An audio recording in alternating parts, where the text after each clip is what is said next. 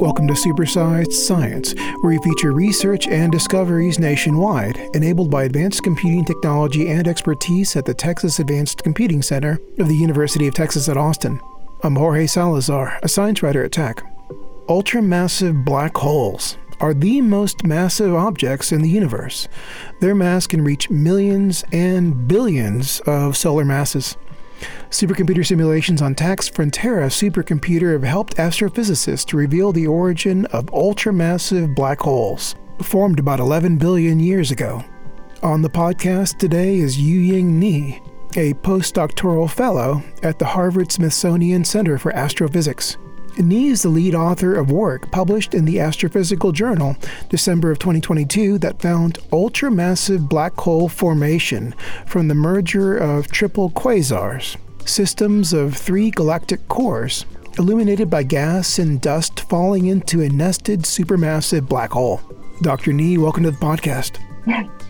what are the main findings of your study on ultramassive black holes? Um, and this used um, yeah, go ahead. Yeah, just uh, so there's a many interesting science aspects of, about Astrid simulation that we can like look at, and the, this paper, particular one, is like one like specific aspect that uh, we look at the formation channel of those very extreme objects like the ultramassive black hole. The one we're finding here is the most massive black hole, like either in this simulation or like from the observations. It's approaching the theoretical upper limit of the black hole mass can never reach over 10 to the 10, even 10 to the 11 solar mass. Those are kind of very extreme, exotic objects that people have no idea like whether they exist or how are they able to assemble such high mass. So the one unique aspect of Astrid is that uh, it probes a very large cosmic volume with very high resolution. So it's very a very computational challenging task, but the, it can bring us like very uh, unique aspect that you are able to finally probe those very rare extreme objects that you can only catch them from a very large volume simulation. What we find here is that this like uh, ultramassive black hole, like they assemble their mass around the time of the cosmic noon. This is the time when both the star formation, AGN, or supermassive black hole in general reach their peak activity. This is what people call cosmic noon. Uh, there's a lot of like galaxy merger happening along with the activity of the AGN. So if you look at the curve of the star formation rate history or the black hole accretion rate history over the cosmic history, uh, this time epoch is like the peak uh, in terms of the, in general, the, the star formation and AGN activity. So in this epoch, we uh, spot a very uh, extreme merger of three very massive galaxies, and each of the, the galaxy mass is, time, is like 10 times of our own Milky Way mass. And such three gigantic galaxies, they kind of like merge in a very short time period of only a few hundred mega year. And the supermassive black hole sits in the center of those three galaxies, they like uh, merge in a very short time period and are able to uh, finally assemble a like uh, this ultramassive black hole we see in today's universe. This is a very like rare environment for a like large structure to host such three very extreme um, massive galaxies. You can like this is like a very like large uh, cluster pro protocluster halo. So it's like as rare as the most largest galaxy cluster we know, like in today's universe. The most interesting part of this is that uh, we find that uh, one like very likely possible formation channel of those ultramassive black holes is from this very extreme merger of the massive galaxies that are, are most likely to happen in the epoch of the, the cosmic noon.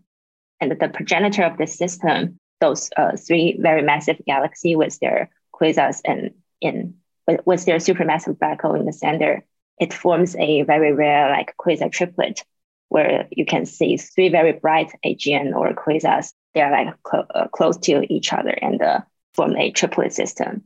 So observationally, people find like a quasar binary, the dual quasars or dual AGNs, and uh, very rarely they will find like multiplets like the triplet quasars. And uh, our finding like a hint that maybe those like quasar triplet system, they are the progenitor of those uh, very rare ultramassive black holes. After those like triplet gravitationally interact and merge with each other, they can form this uh, very massive, ultramassive black holes. Could you speak a little bit more also to how these uh, very exotic structures. I mean, with I mean black holes in general, but these ultramassive black holes. Um, mm-hmm. How are they? How are they influencing uh, the formation of stars during this period that you study, this cosmic noon, um, uh, way back in the universe's past, um, when stars were being intensely formed? Yeah, it's like a co-evolution picture. So the gas that fuels the, those very bright quasars, they also fuel the star formation. But the interesting part is that the feedback from the supermassive black holes on their surroundings will quench the star formation also. So what we are, what we are finding here is that after this formation of this ultramassive black hole, because of the accretion onto the black hole is so aggressive that the uh, when the black hole reach this very like gigantic mass, they like also perform like a feedback on their uh, galaxy surroundings and quench the star formation. That's like a very like general pattern for the activity of those ultramassive black holes. Um, would you speak to the a little bit more about the Astrid simulation that you've developed, you, you and your team have developed? What's in there? Um, what are some of the challenges that you faced? And also maybe um, uh, talk a little bit about how TACC was able to, to help um, uh, TACC through the NSF funded uh, Frontera system and uh, I think that's the only system you used here. Um, uh, you, you may have used it. If you use another system, please let me know, like Stampede 2 or something. But, uh, we uh, only used, yeah, uh, Frontera is the only system like uh, we performed Astrid it, uh, from the starting point, from day one. So it's uh, so it's pure like Frontera based simulation. I mean, the main a- aspect of the Astrid is that it's the largest simulation in terms of the particle load or the memory load in the field of galaxy formation simulations. So it's very computationally challenging. It's hard to like scale the simulation.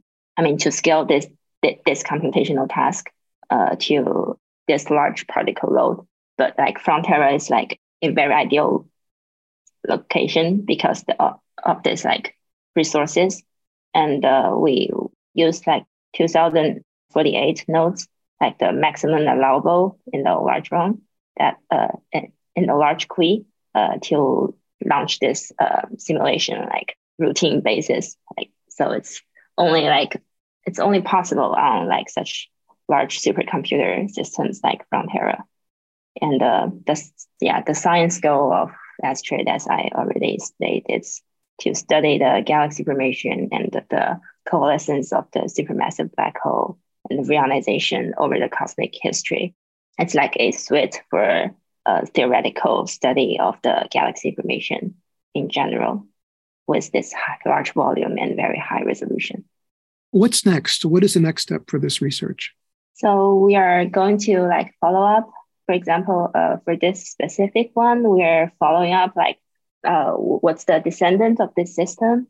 After we progress the simulation to lower redshift, we will be able to like do a systematic uh, like statistical study of what happens to this like ultramassive black hole. Do they stay to be quenched? And uh, uh, what's the descendant of this like pro cluster? Does it form into a uh, the, the massive cluster as we see today? And uh, is there any other uh, systems like that when we progress the simulation to further? So they, these are the direct follow up to this specific ultramassive black hole research. I also imagine as uh, as the new data comes in from James Webb and, yeah, other, and yeah. other, systems, it's going to inform right. these models and and, yeah. and really and, and raise new questions. To, right? Yeah, and we also like plan to do like a systematic uh, study on the galaxy host for the AGN host in general. They are also like very important science target for James Webb, like how the morphology of their host galaxies are and how they are different from the uh, compared to the population of the galaxy at this time epoch in general. You've been listening to Yueying Ni of the Harvard Smithsonian Center for Astrophysics. Supersized Science is part of the Texas Podcast Network, the conversations changing the world, brought to you by the University of Texas at Austin. The opinions expressed in this podcast represent the views of the host, not of the University of Texas at Austin. For the Texas Advanced Computing Center, I'm Jorge Salazar.